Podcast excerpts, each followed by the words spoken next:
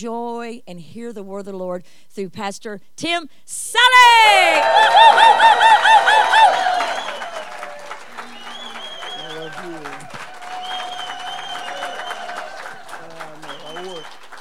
Hallelujah.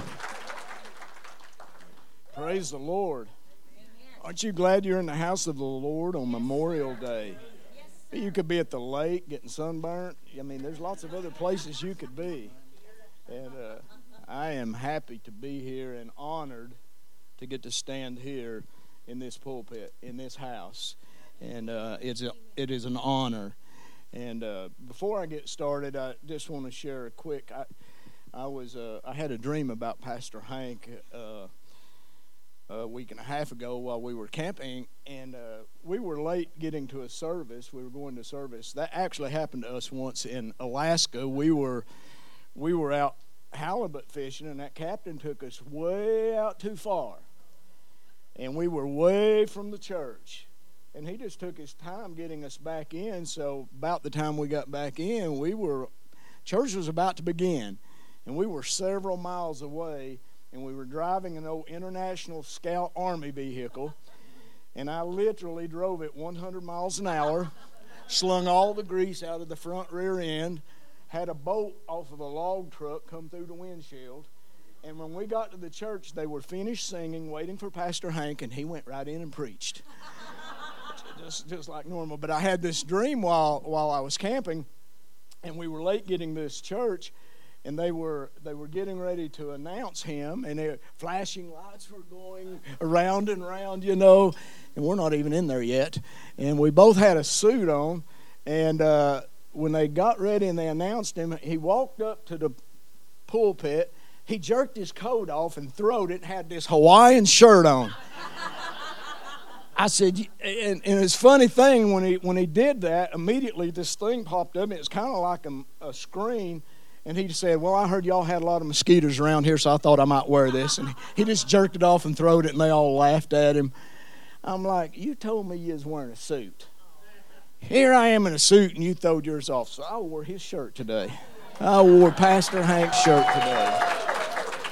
And um, I'm just thankful for this shirt. I, I really am. And I'm thankful that you did not show that movie. I thought it was last Wednesday night that you were showing that movie. Um, I'm glad you didn't. I have watched the movie, and I'm glad for that clip this morning.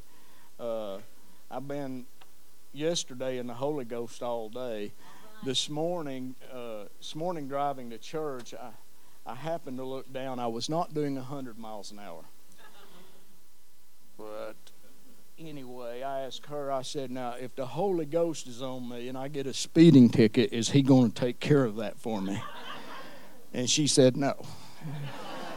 So I slowed down. And I looked at my Fitbit thing, which tells me my heart rate, and it was 93. I'm like, my Lord, I know. I was just feeling the whole. You know, you ever get there where you, you just got the Holy Ghost going on, and you like, I reached over and got her. I said, I got to share some of this. Got to get some of this off of me. I've got some things to share with you. Hello, Tamara. One of my daughters is in the house on the back row. Hallelujah. So glad you came. But while we were while we were camping with a homeschool group uh, up in Indian Boundary, which is an incredible place if you've never been up there, it's got a three mile walking trail around the lake, and uh, I've asked the Lord, and I'm going to try to be a little less exuberant today. I really am. I, I am going. I want you to hear the word that the Lord has given me. I have an assignment God has given me an assignment, and uh, I, I, want to fulfill that assignment. And I realize for me to fulfill the assignment that God has given me, I have to get in line with that assignment, and, and there has to be a little bit of change. And uh, but I said the Lord told me, you know, to when I fell off the wall to quit quit work, and He was going to lead me. Well, immediately I thought, well, doors are going to swing open, and. Uh, I would like to thank Chuck for having to put chairs down this morning. I was like, I'm preaching this morning and they're putting chairs out. It's Memorial Day, and I'm thankful that you're here. It's a full house for Memorial Day. But I'm thinking to myself, you know, our idea of presenting the gospel is finding some church that will invite you to come stand behind this pulpit. But while we were camping up in Indian Boundary last week, I preached to four cities.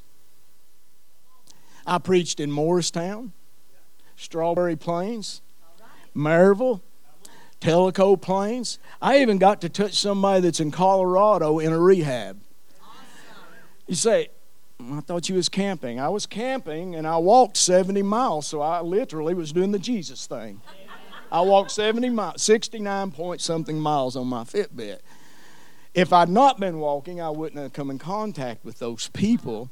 But I come in contact with people, and listen, I, if I get the opportunity, and it don't take much of an opportunity to share the gospel, I, I mean, some people say, you know, drop the hat, and I'll drop the hat and carry the hat. And yeah. now you give me one, you stop. and what you have just done to me is give me an invite to share with you something. Now, Barb saw me once outside the camper window in the road, and I was trying to explain to her that I was just telling them about the camp set up. She said, No, I know what you were doing. I was preaching the gospel. And I would tell these people, you take this message back to Morristown. Take this message back to Strawberry Plains. Because, see, we are all declarers of the word of the Lord. He put His Spirit in you, I, To testify of Jesus, to speak about the Lord. Well, I'm not a preacher.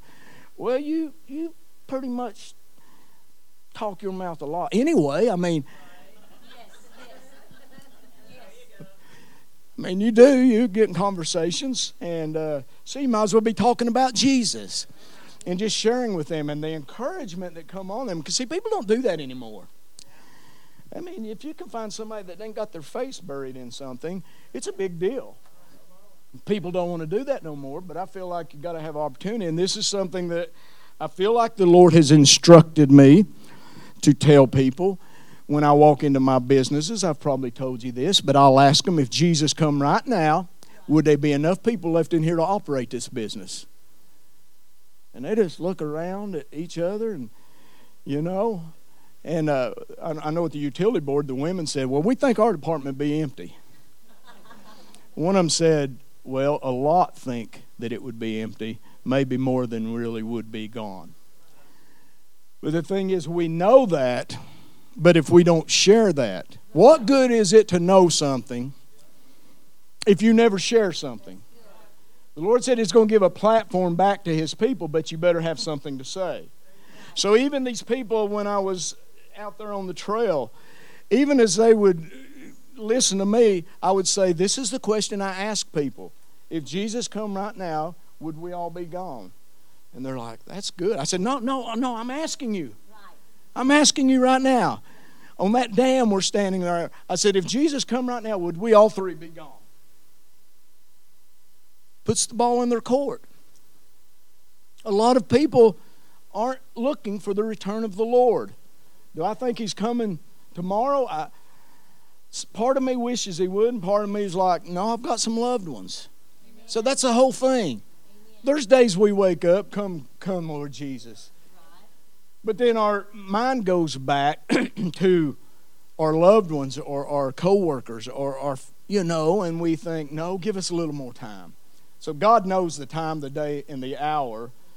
I do believe that that day's drawing nigh. I know a lot of people remember 88, 88 reasons. Wish I'd have wrote that. Wish I'd have wrote that book. No, I don't. Yeah, I guess I. I mean, give 88 reasons. There probably must have been a few more because he didn't come. Perry Stone, I was in a meeting with Perry Stone in Lenoir City, that Church of God in Lenoir City back in the 80s. Perry preached on the coming of the Lord in hell. My God, I run to the altar.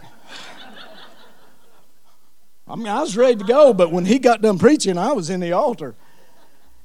We need to we need to prepare people for the time that we're living in.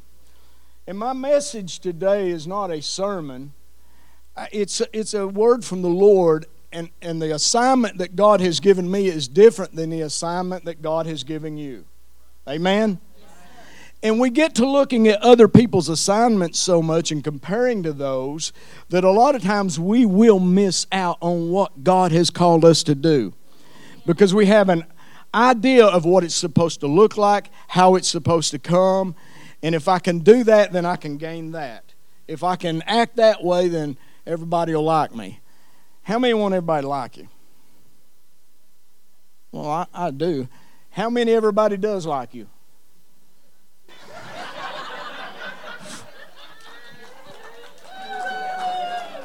well, we all see we're all in the same we're all in the same boat. But my assignment is just to give people not just a warning, just an awaken to where we are at. We're strategically at a different place in time. I know my grandpa said Jesus is about to come. It can't get any worse. my mama, I mean, a Holy Ghost. I wish my mom had lived longer. Uh, I do. I just wish she was sitting out here, our gray haired mama, so I could preach. She never got to hear me preach. That'd be cool. Uh, aw. My mom's time came about, and uh, but my mom was like, "It can't get any worse. Jesus is about to come back." My mom prophesied this sixty, yeah, fifty years ago. She said, "The day's coming when they're going to see everything you do in your house through the television." She said that fifty years ago. I mean, when it was them early televisions, I think we had just got color and it was that big box. But she prayed all the time and she was always in the Holy Ghost. And she was always seeing things. But my, if I was to title today, Deterred Assignments. Okay. Deterred, I got that one after I got in the building here this morning. I said, Give me an ink pen so I can write that down. She said, No, you wrote enough down. We have a thing. She will not let me look at her notes, see her notes. She will close her computer. She will not share nothing with me that she's going to preach. And I'll share her my whole message. Why? Because she's afraid if she had shared with me what she's she's preaching Friday night in Zion, Illinois. Yes, and uh, we're headed up there this week.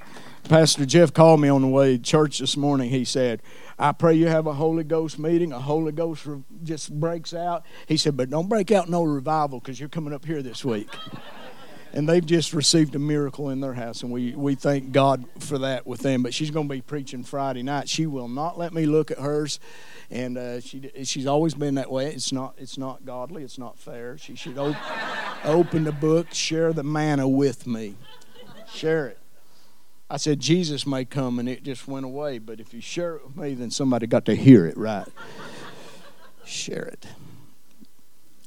Deterred assignments. Now, you're going to have to trail with me real fast. As I was writing this, I told her, I said, Sister Rhonda says you got to track with me in Perry Stone. And I was in a meeting last night and I heard that minister three times say, You got to track with me. I said, I got to find my own words. So trail with me.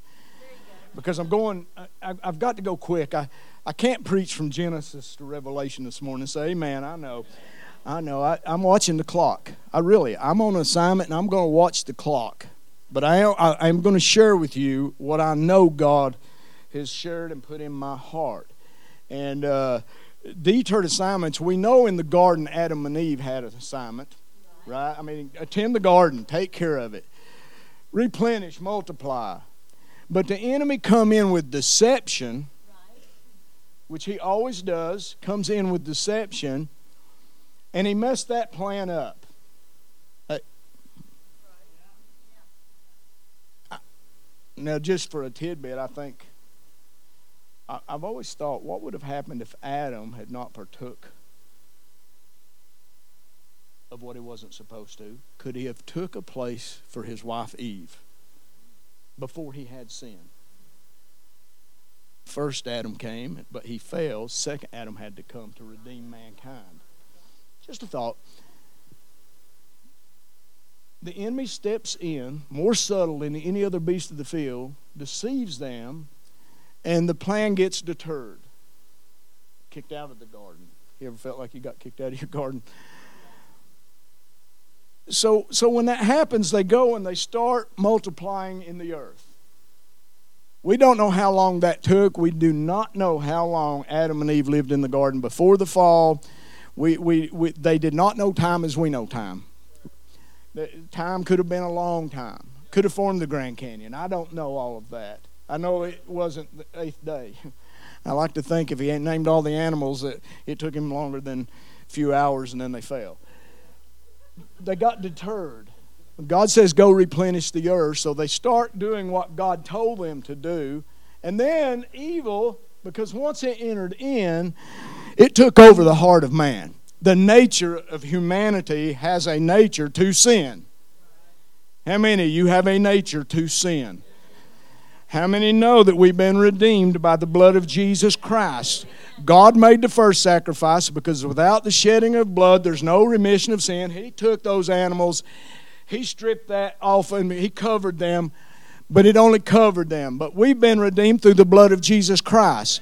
Our nature is to sin, but we start yielding our members as members of righteousness. I don't sin as much as I used to.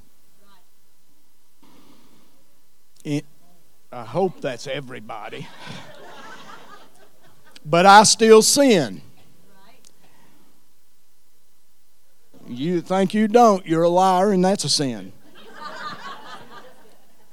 so, what happens is because that crept into the heart of humanity, and God sends them forth, the Bible says that they became evil. I mean, very evil. I mean, their thoughts from their youth, the Bible says, were evil. I mean, that's why a baby get, manipulates you, mama, when they're born. That baby, yeah, that baby starts manipulating from the day they're born. They got a certain cry. Uh, if I do this, they'll come running. I'm not even hungry, but I can get them in here. It, it's just the nature of humanity. But it got worse and worse and worse and worse and worse and worse and worse because sin is never satisfied. So it always increases to get worse. And God looks down and He said, I am aggravated with myself for even creating them. It grieves me, repent that I even made them because they're so evil. Their thoughts from their youth and all day long are evil. I'm going to get rid of them all. But, I love that but. But Noah found what? The favor and grace that Noah found in the eyes of the Lord. Noah found grace in the eyes of the Lord.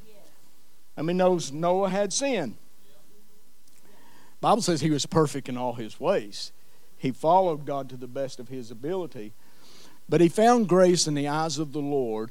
So God told him, give him a plan. Make boat, make ship, make a ark, you know, and it don't look like what that thing in Kentucky probably looks like. It was probably a square box. It wasn't made to sail somewhere, it's just made to float. Sin entered the ark. Sin entered the ark. God knew sin entered the ark. How many believe God knew sin entered the ark? So this this this ark that God told Noah, first message I ever preached. Noah did all according to the Lord. I took that little word all. I just preached on all for 15 minutes. All you got to do, all God tells you to do. I mean, I'll never forget it. It was in 1987, and I still remember Noah did all. Noah didn't leave out part of it. Noah didn't leave a plank off the side of it. Noah didn't forget to cover up part of it. Noah did all according to God's plan. That's why God spared Noah, because Noah was willing to obey God. That's where he found the favor and, and grace in the eyes of the Lord because he's willing to do what God says. Doesn't mean he's perfect, it means he's willing to do all that God said. So he builds this ark, it floats around. Now, a lot of people are saying that it wasn't a worldwide flood. They try to discredit the Bible. I believe it was worldwide. How many of you believe it covered the whole earth? How many believe it covered Mount Everest? By 20 feet. Covered it all. Why? So that somebody that could climb really fast couldn't climb up Everest and hide. Yeah. Well, they wouldn't been able to breathe. Well, actually, they would because as the water rose, the oxygen rose, so that it wasn't like going to top of Mount Everest now. God covered the earth. except for those that were in the ark. And sin was in the ark. Now, if God was so upset with sin that he's going to destroy everybody, he knows sin is on the ark, yet God did not destroy the ark. God did not allow the elements taking place outside of that ark to destroy that ark. Why? Because there's a remnant on that ark that he's preparing protection for. Noah's sons and daughter in laws were on the ark, right? They just happened to be under the curtail of Noah. They've, they've, Daddy, Daddy got a ride, and they following. And they might not agree, and they might not been real happy about building the ark. I don't know how much help he got out of them. Daddy ain't helping you build a boat for something that ain't never happened. I mean, they're listening to the same they're listening to the same thing that everybody else is saying. It's never rained. They talk in the same talk. But something about dad's authority over them, that's good. That's good. Something about the authority of the father over the house caused the kids, when it come down to the end of the road, Hey, raise up a child in the way they should go, and when they are old, they will not depart from it. You may have some of them that are going crazy right now. You may have some that are prodigals. Hallelujah. You may have some prodigals out there wandering around. But listen, when it come down to it, they got on the ark. I believe in for every one of my children to be on the ark. I believe some of them's crazy right now. Yes. I believe some of them's running. Yes. I ran. How many ran? How many had a time when you ran? You kind of forget that after you've served the Lord for a while. You served the Lord. Oh, I've been serving the Lord for 30 years. Well, you forget about the hell you lived while you BC. You forget about the hell you were doing BC. You forget about all the stuff you've done. You forget about your drugs. You forget about your running around, your sleeping around, your backbiting. You, you forget your mess because you've been serving God now. But you don't forget that He redeemed you out of it.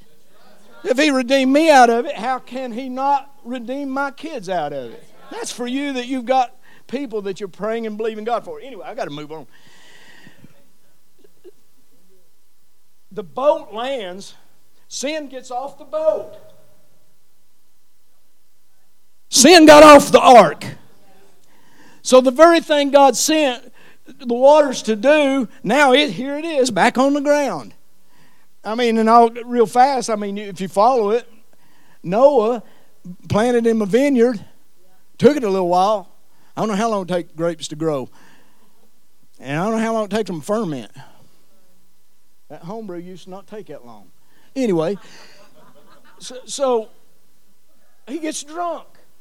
I mean, so the first thing recorded that we have off the ark is drunkenness. Why? To lose reality of what I feel. Drugs and alcohol. I mean, I mean the Holy Ghost people, you've got your big sins. Next thing that's recorded is sexual immorality.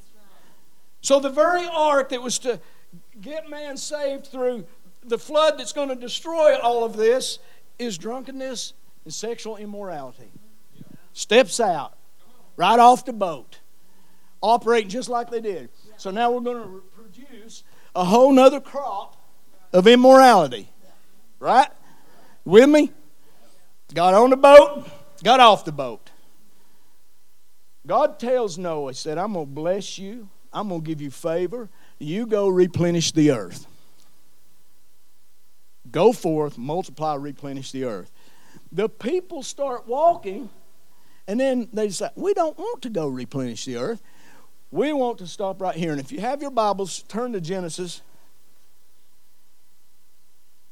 Shouldn't take as long to introduc- introduction, and you would have more time to preach. Okay. That's okay. Chapter 11 of Genesis. And the whole earth was of one language and of one speech. And as it came to pass, as they journeyed from the east, that they found a plain in the land of Shinar, and they dwelt there. I listen. You look, you start looking stuff up on commentaries. My God, these scholars can't agree on nothing. I'm like, you guys are arguing over where the sh- where this plane was. Come on, give me a break. I mean, they get into deep debates. Well, it wasn't here, it wasn't there, it wasn't there. I don't care where it was. It was a plane somewhere where they decided we're going to stop and we're not going to obey. We are going to deter from our assignment. We are not going to fulfill our assignment. We are going to take a detour. They said one to another, Go to, let us make brick and burn them thoroughly. And they had brick for stone and slime they had for mortar. That don't make a very strong building. I'm just here to tell you. That's why all that stuff. Yeah, special slime at all. And they said, Go to, let us build us a city and a tower whose top may reach into heaven, and let us make us a name, lest we be scattered abroad upon the face of the whole earth. That, they've, they've been told to go replenish the earth. That's the, I mean, that's the assignment now, replenish the earth. No, we don't want to do that. We want to build us a city we want to build us a name, and we want to build us a tower that reaches to heaven. Some of them will say that they thought if they built a tower, if God decided to flood again, they'd just run up into the top of the tower. That's the people that believe that the flood didn't cover the whole earth. now, ones that's on the boat that knew it covered the whole earth, they, that ain't to work. We're to build us a safe boat and have it hid back in the back 40 somewhere, and if a flood comes again, we're to get on it, and it's to be we're going to be like a prepper. We're going to have enough food on it to last 150 days, and we're going to have we're going we're not going to anchor it down. We're going to let it float because if you anchor a boat down in the storm, it gets destroyed. But if you just let it float, so we're going to have us a we're going to have us a safety net, a safety net. I got a safety net. It's called the Holy Ghost. The Lord came down to see the city and the tower which the children of men builded. And the Lord said, Behold, the people is one, and they have done all they have all one language, and this they begin to do, and now nothing shall be restrained from them which they have imagined to do. Their imagination. Now listen, they weren't going to build a tower to heaven where God was. Ain't going to happen then, now, anytime in the near future. But what they were doing was building them a tower, monument that this is what we're going to do, and we're not going to do what you want us to do. It's rebellion, it's witchcraft, and that's what they established they going to do. So God went down and he confused them. It's called the Tower of Babel. There again, look it up. Well, some say it was a city called Babel, some say it was Babylon. I don't care where it was. God caused confusion to come where they had to. But it was a Tower of Babel, and it's funny to me that that thing that you can learn app you can learn a language on is called Babbel. That's that's some that's some wild stuff, you know. But what happens is what we what we have going on here is deterred assignment that God had given his people. And everything that I am reading about that sounds like somebody that was in heaven that made some bold statements. Five times in Isaiah, the devil said, I will build, I will exalt, I will be like the Most High. Now, I don't know. I'm not sure that that all happened in one moment. I don't think the devil just stood there. And let me tell you what I'm going to do, God. I think one day something crept into his heart. And that, that one day he was just noticing how all the angels were giving glory to the Lamb. And he kind of liked it. Now, for those that say the angels had no will, well, I find where a third of them left their first estate, so they had some kind of will. It might not be like mine, but they had some kind of will because they left a third of them, left their first estate and followed him. Somehow, over a period of time, which I do not know, the devil makes all these statements, and then one day God says, No. It wasn't a fight. Given a word from the Lord, I heard this. The Lord never flinched. Not one time has Jesus ever flinched from the devil. Not one time has Jesus ever flinched when the devil did something or said something or acted like he was about to do something. Not one time did Jesus flinch. It wasn't a battle in heaven. God had mercy. He's the same yesterday, today, and forever. It could have been possible that devil could have repented. You saying the devil? I'm saying God is the same yesterday, today, and forever. And if that happened over a period of time, there could have been a possibility Lucifer could have just repented and kept leading the choir in heaven. But he didn't. He kept pushing and pushing and pushing until the day that God said, Let's go 12 rounds. No. God said, I'm done with this. And like a lightning bolt, boy, that would bust that all pieces, wouldn't it? Like a lightning bolt. You ever seen how fast a lightning bolt goes? He throwed him down. Boom. Over. Done. Why? Because he didn't like, the devil hates you. You know the devil hates you. I, I mean, I've heard he, you're his replacement. You're doing what he used to do, and he'll never be able to do it again. His day of repentance is over. His eternity is set. He knows more about the timing than you do. Well, he don't know the day nor the hour when Jesus is coming, but he knows more about the season than you do because he knows that Bible better than you do. Me, the devil don't know Bible better than me. I'm a Bible scholar. I was I was in uh, visiting Pastor John in the prison once. He said, "You know, you're studying the Word. You're a scholar. Doesn't mean you know everything." A scholar is one that is constantly digging and learning. Doesn't mean you know it all. I thought, well, a scholar, learning the Word of God. What happens is he knows the timing of the events of the earth more than believers do. Because believers are like they were in Ezekiel, where they said, Oh, they've talked about this forever but he delays his coming and he delays his coming and he delays his coming. So is he really ever going to come? 13 minutes. I got to i got to this is going to go fast. This is going to go because this is where i believe we're at and i didn't listen to jimmy evans because i wasn't over there nor did i know her notes till we were driving down here this morning but what god has burned inside of me is the age that we're living in and what technology has done because see the third assignment of the people always the devil steps in when he sees the people of God doing what they're supposed to do. Now, in 1948, Israel became a nation. That's prophecy. And boy, when that happened, all the believers were like, oh my God, whoa, glory to God, Jesus is about to come. Israel's become a nation again. And now we got the ashes of the red heifer are almost purified. My God, when that happens, Jesus is coming. Jesus. Right? I mean, seriously, though, it is a timeline of things. So, what's what happens? In 1948, Israel becomes a nation. Now, the devil has tried to cause the people that were supposed to replenish to stop in their tracks, build a city, build a tower, build themselves a name. Now, we all know one world order, one government, one thing that's coming on the earth. I mean, go on there online, it's all conspiracy theories. But I know the book, and I know the end of the age, and I know what's going to happen toward the end, right?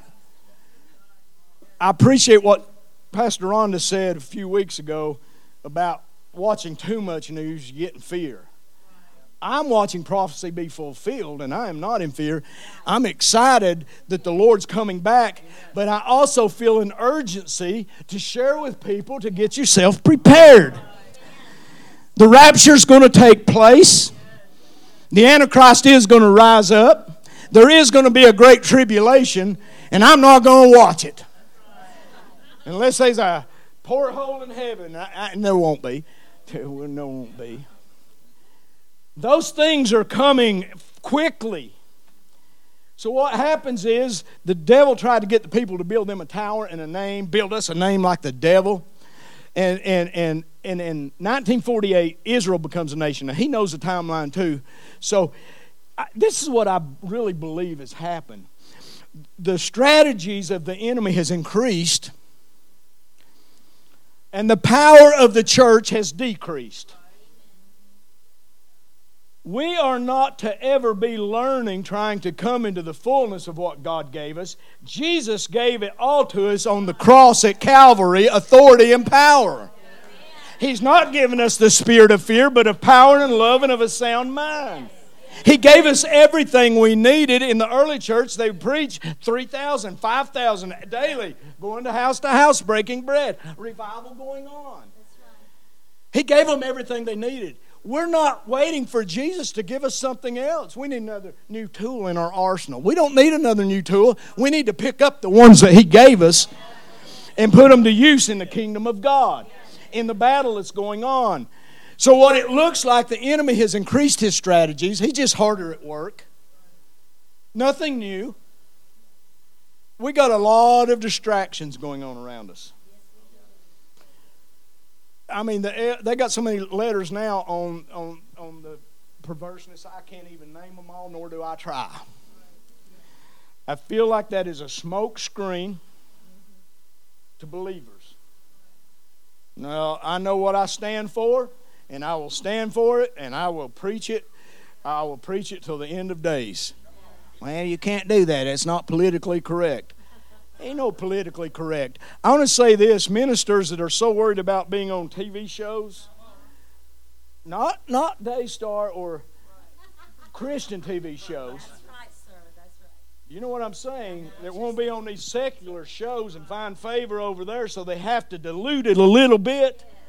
God help them, is all I can say. God help them because they might be strong enough in their walk but what they're presenting to the people that are newborns is that it's okay to do about anything. Right? That's not that's not my message. In 1948, Israel becomes a nation. The enemy knows that we're, we're on a timeline here. In 1950, a guy decides to create a thinking machine. Going to create a thinking machine. I love this thing playing right here because what happened is 1950, he wants to create a thinking machine. In 1952, they made a model of the human brain. 1956, they got into college to do research on AI. I thought everybody knowed what AI was. I'm talking to people like, what? What? I'm like, you don't know what's going on around you. See, and that's the thing. Don't watch so much news that you're afraid. You just know how to war. But don't go over here and stick your head in the sand and think. I got one. I got one elder guy. He says, "Well, I don't need to know all that prophecy stuff. I just need to know how to live today." Well, listen. Jesus said, "When you see these things happening, well, you ain't gonna see them happening if you keeping up a little bit." 1956, they get federal funding from the government to create thinking machines. Teletypes out what you think. But in the 60s and 70s, the Jesus revolution came along. just follow a trail with me on this timeline. Because in the 60s and 70s, Jesus revolution comes along, and these young people, I mean, they were in turmoil. I mean, you got Vietnam going on, the world is in crisis. We just want some peace. They get turned on to Jesus,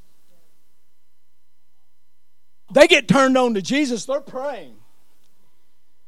I mean, they begin to pray, and then from 74 to 80, what happens is the funding gets cut off for that artificial intelligence. It all gets cut off. Coincidence? I don't think so. I think because there's a move of God going on now, and I think I think the enemy recognizes when there's a true move of God going on. He knows the timeline. So the funding gets cut off and all stops. And we have a Jesus movement. Somebody said we're going to have another one.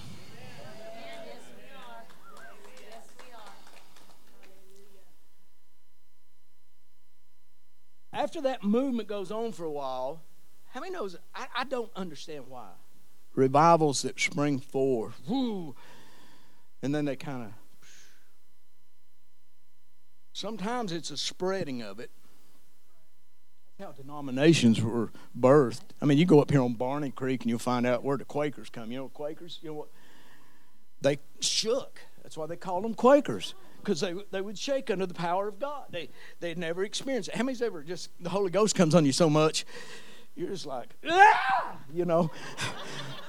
and we look foolish. I mean, if, if you watch videos of people, it does look foolish to the world. Like, it's wonder they don't say, I want that kind of drug. I ain't never had a trip like that.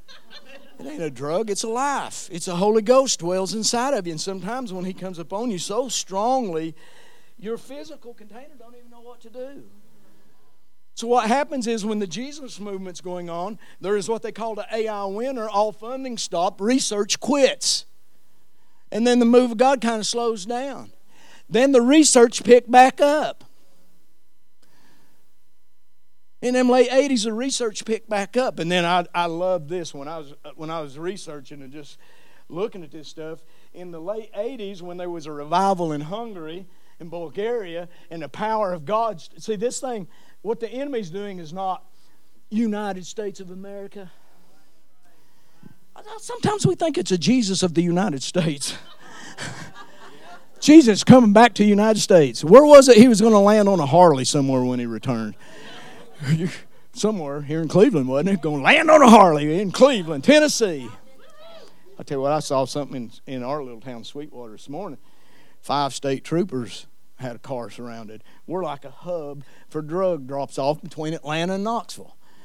I'm like, dear Lord, little old city like that, we're supposed to be protected. So when that 80s and 90s move of God went, from 87 to 93, the research on the AI stopped again. The funding just quit. You know, it just goes on pause. So the things that were being set up for one world order and one world government, when there's a move of God, they get put on hold. I found that interesting. I found it how the enemy's trying to bring all the people back together again to war against the Lamb of God.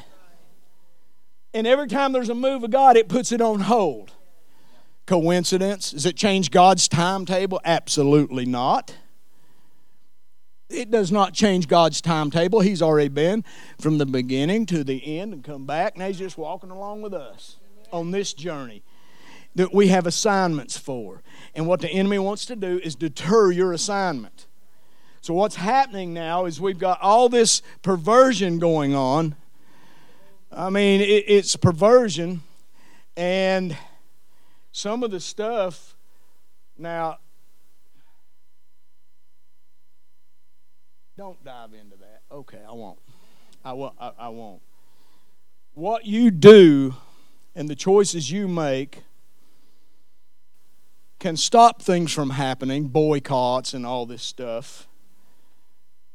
But inevitably, the enemy has a plan. And listen, if we could rewrite, if we could pray, if we could pray, so, some people would pray prophecy to change. You can't change prophecy. You cannot change the events that are going to happen. Are they prolonged? They're not prolonged on God's timetable. They're prolonged on our timetable. Why? Because the church prays. That's why God's not slack concerning his promise as you count slackness. He's just long suffering that all would come to repentance. So, what we have is every time there's been a move of God, this artificial intelligence stopped. This hold, put on hold. Devil's got more patience than you. That's why he catches you off guard. Oh, you're doing good. He's doing good. He's doing good. I'm going to leave Chuck Martin alone. He's doing really good. and he'll be doing good next week and the week after. But there was a few weeks somewhere back that he wasn't doing so good. Come on, and that enemy has more patience than you, and he waits for you, and he waits for you, and he waits for you. But here is where it's getting scary now. Not scary that I'm afraid, but I'm putting up a guard from the Holy Ghost that I'll be safe from the things that are happening around us right now. I mean, there are things that's happening when this thing picked up this last time in 2007. Artificial intelligence is real. It's not real intelligence, it's artificial because the devil ain't got nothing that's real. It's a smoke screen. He, it's a lie. He's a father of lies, and everything he creates is a lie. He lies, lies, lies. How do you know when the devil's lying? He opens his mouth. You don't got to wonder or try to cipher out which part's true. When the devil's speaking, it's a lie. Don't listen to it. So in 2007, when this artificial intelligence really kicked in, the machines they've created now, face recognition. I hate the fact that I drive down the road and I can stop at a red light and a camera can take my picture and they can identify me. I hate that. Bible said there's nothing hidden that won't be revealed. Be sure your sin will find you out. Nothing hidden. Uh, they can read the palm of your hand. Your fingerprint. I told I told Pastor Perry one time. I said, "Do "You ever think about this? How many believe that you got the only fingerprint like yours?" That's what they say. I don't know. That's what they say. I said, Well, did you know that everybody's judgment will be different? Why? Because with what judgment you judge, you'll be judged. What judgment you judge, you'll be. Well, what judgment I judge. That's I create my own judgment. I create my own judgment. How do I judge you? I judge you by your actions or your motives or whatever. God help me, don't judge nothing. So, face recognition, they can read the palm of your hand. We know all about the chips. Remember in the 80s, the Beast? That computer in Brussels? The Beast. Oh my God, it's the mark of the beast, and Jesus is coming. That was in the 80s. It's 43 years later. I found out there's a computer right now in Oak Ridge, Tennessee. Weighs 304 tons. It's called the Summit people were going to build him a tower whose peak reached up into the heavens. And I just found it interesting that this computer is called the Summit. And what happens with this computer? 200 million billion calculations per second. They didn't think we would understand two quadrillion, so they said it like this 200 million billion calculations per second it would take all the people of the world doing a calculation every second of the day, all the people of the world, 305 days to do what that thing does in the blink of an eye. It's I, I, it just, I can't wrap my mind around. It's artificial because there is a God in heaven that knows it all. A, a, a millisecond of what that thing takes, right? He's all knowing. He knows it before the computer even thinks about it. But here's what's happening with the computer they've got a machine now that they can read your mind. You lay down in that like an MRI. Anybody ever had an MRI? Is that what they done on my shoulder? They run me in that tunnel. I'm like, no. I thought I'm gonna make it through this thing, but she put it in the. There's one position that hurt, and that's where she wanted it. And I'm like, 30 minutes? Are you crazy? Don't you come. I finally, I need out of here.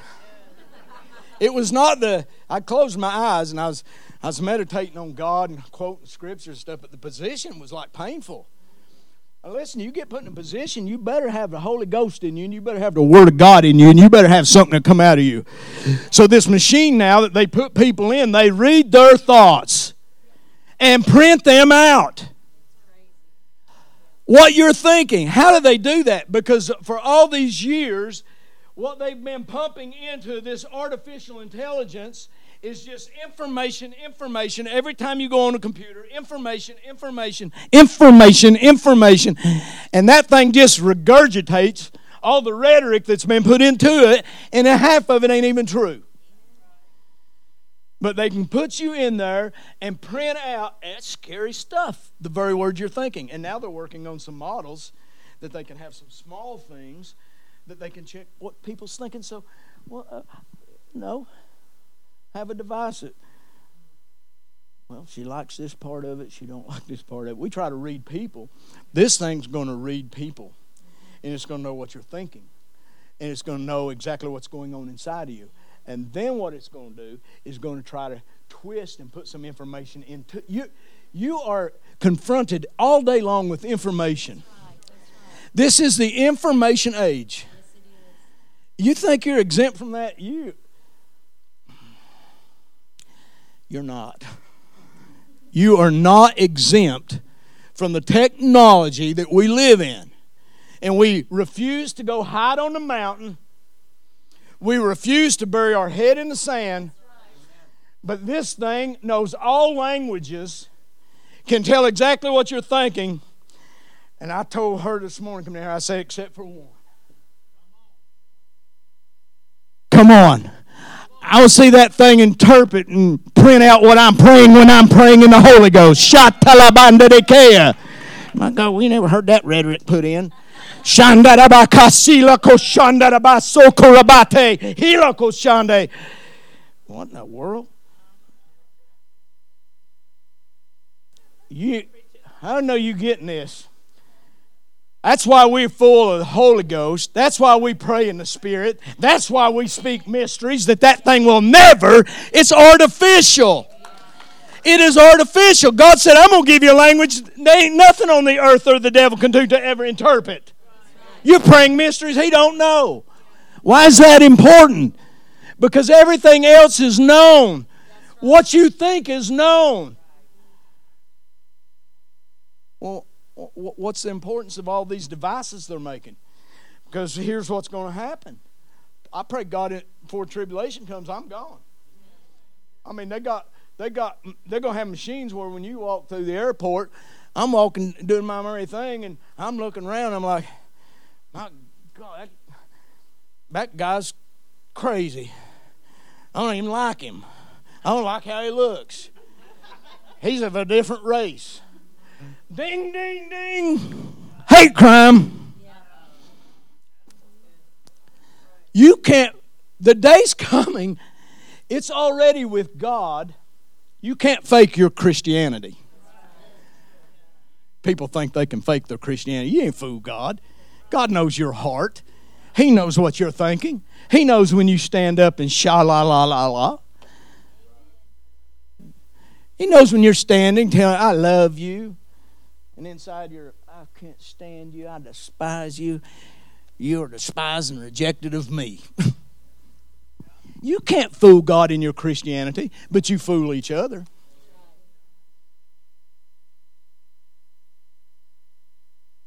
But with the technology that we're headed into, you'll be labeled. See, they used to could they used to could look at Christians. Daniel refused to quit praying. We're gonna we're gonna set up his thing and we're to play some music. Oh my gosh, I'm eight minutes over. I'll hurry. I promise. Listen, Daniel said, I refuse to bow and I will pray three times a day. But the church, God knows my heart, I don't pray to be a, a show. But I'm not going to refuse to pray.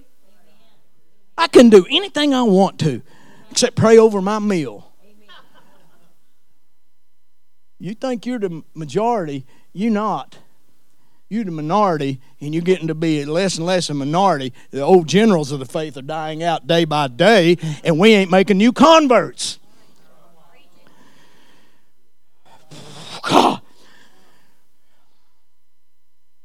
Ah. This happened to me last week when Austin the week before was talking about reposition. We're gonna get uh, we're gonna get our youth repositioned so they hear God. But I heard God say something else. I want all the youth leaders just stand up for a minute. I feel the Holy Ghost. If you're part of the youth team, I want you to stand on your feet for a second. Because this is what I heard the Holy Ghost say. They're not just going to reposition, they're going to become my repo agents. You know what a repo man does? There is an owner of this vehicle. Somebody tries to buy it but can't pay the price for it. So the repo man gets in his car and he drives over the house and he pulls that car up on and he takes it back to the rightful owner. Start calling you all repo people. I'll call you repo ladies and repo men. It's got a lot more to do than just repositioning the ones that we have. I'm telling you that God's going to give a grace on y'all.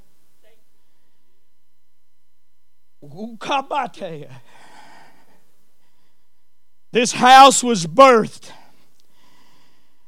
Hey, with new converts that would come nightly to a meeting. Eight weeks in the making. And the, and the Sonia Merkels and the Rita Lees would come to a service and they would experience the Holy Ghost. And they would go out and they would grab somebody else, and the next night they got somebody else next to them. And by the end of the eight week revival, we had the doors open and people sitting in the grass and on the porch. Well, that's a sovereign move of God. Chuck Martin rode a motorcycle over there. Got me in trouble right here on that motorcycle. I'd tell the police if, if you're going to do it, quit talking about it and do it. Chuck comes walking down the driveway laughing. you might be laughing. I'm not laughing. It was it was a repossessing. We sung a song years ago, probably then. I went to the enemy's camp, and I. We really got all pumped up and excited about it, didn't we? I went to the enemy's camp. I took back what he stole from me. And I'm talking about. I'm talking about. We have things that we're supposed to be doing. that God has set for us to do. Don't sit down yet. Ah.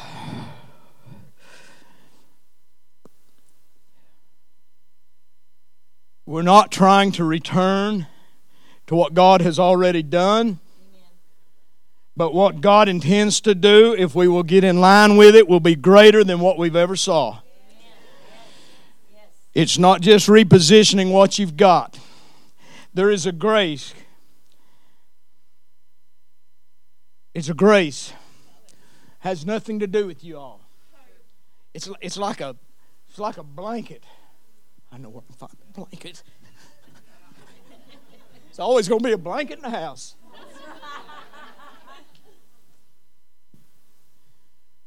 Get the corner of that blanket. Come on over. Austin? Austin, uh, it'll be okay, son. Come here. Come here. I love Austin. I love when Austin says, Oh, my family. There's this grace coming because you can't figure out how to do it. You can't figure out how to do it. There's no figuring out how to do it. If we could figure it out, we'd already figured it out in the past in the past seasons.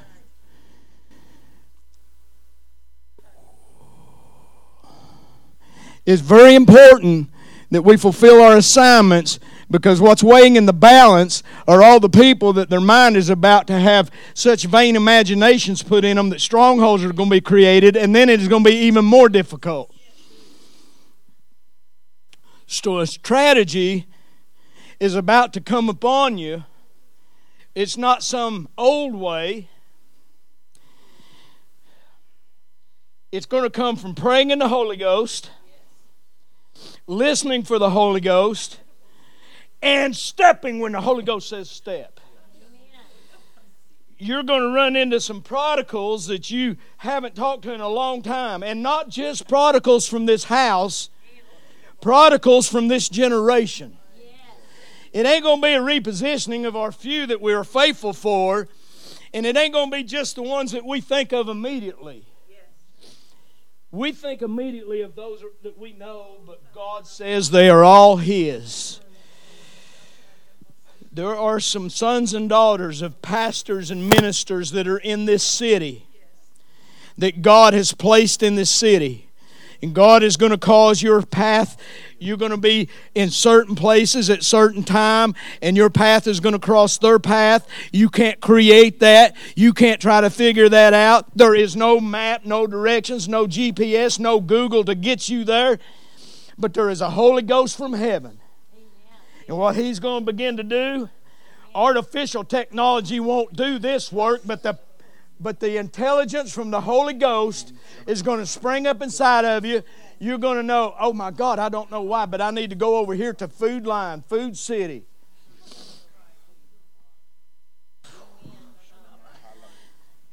Oh, Jesus.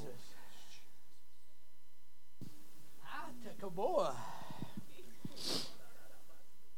It is going to be beyond your your our mental capacity does not even have a way to explain what God's about to do.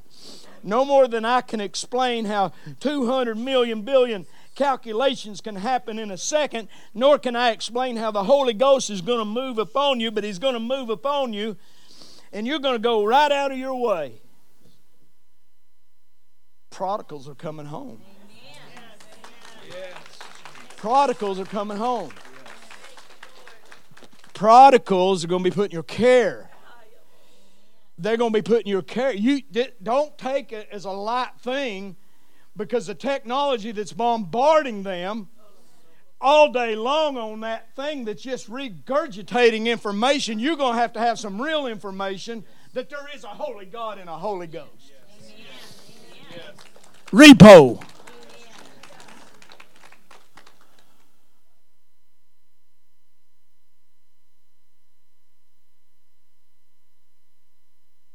Don't be afraid of who comes. Don't be afraid of what they look like. I, I'm just. Don't be afraid of what they look like. God's going to give you the wisdom to know.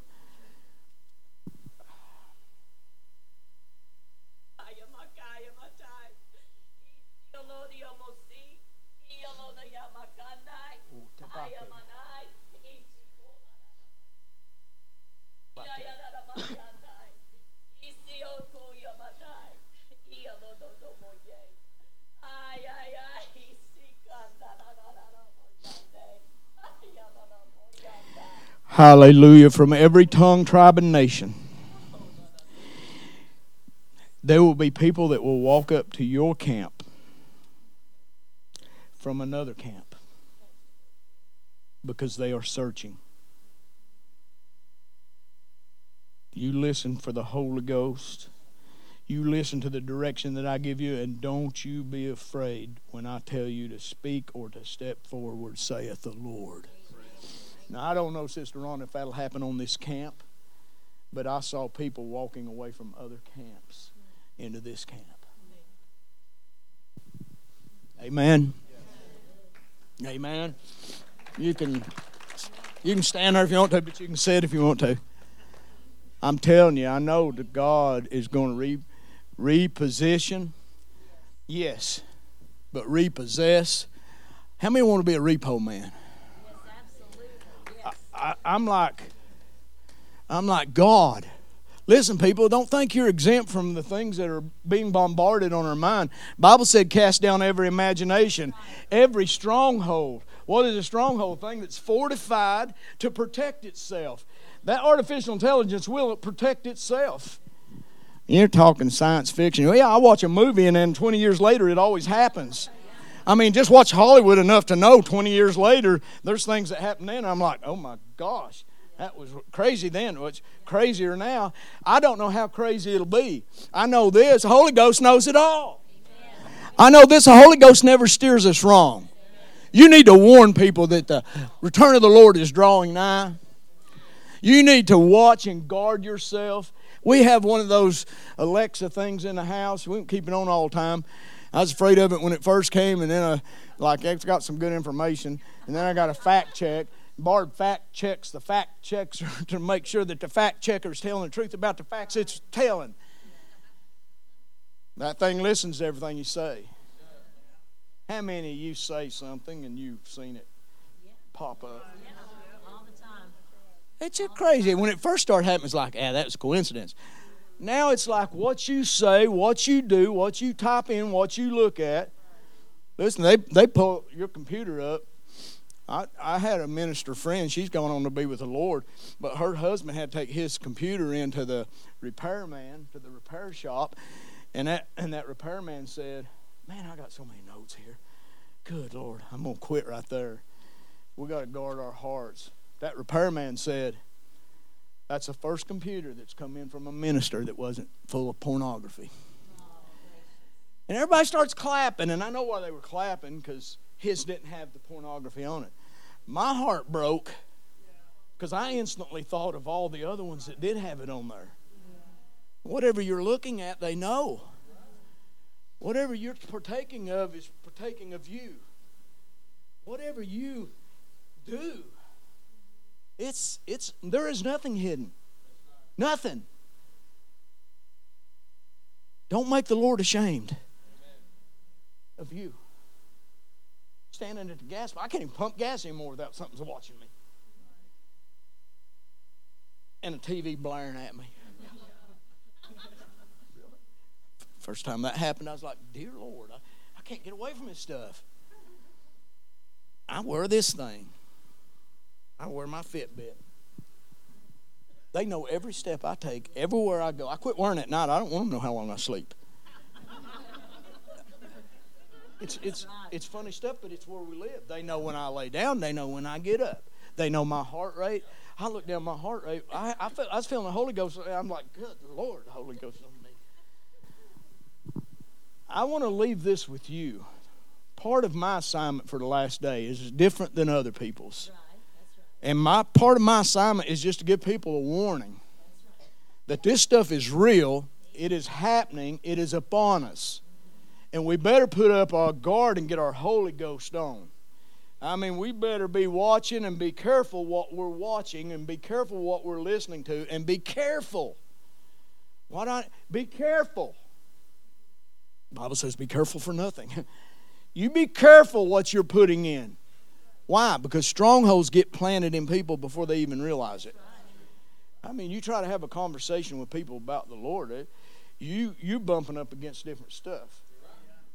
This this thing is spitting out such falseness, and it's becoming truth to people. You're the minority.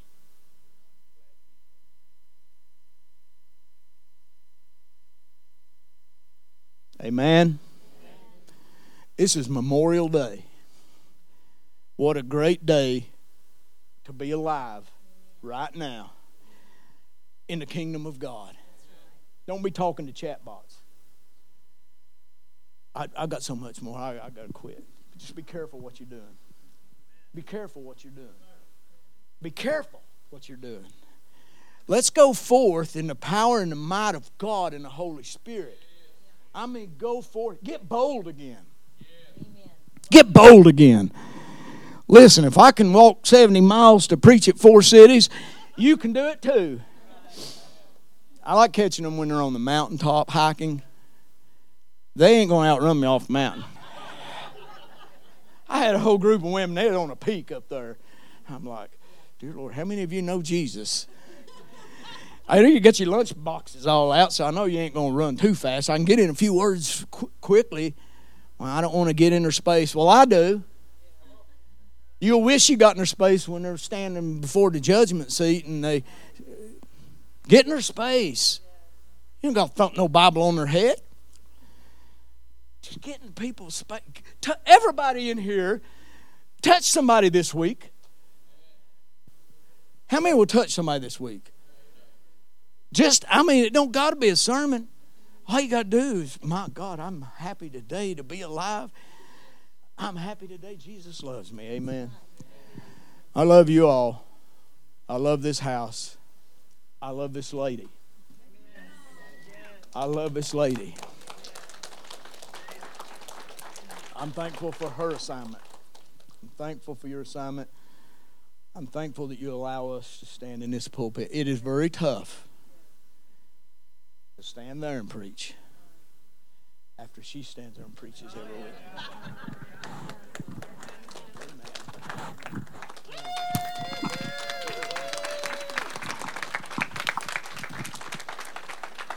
Excellent. Can we give the Lord a hand clap for his word?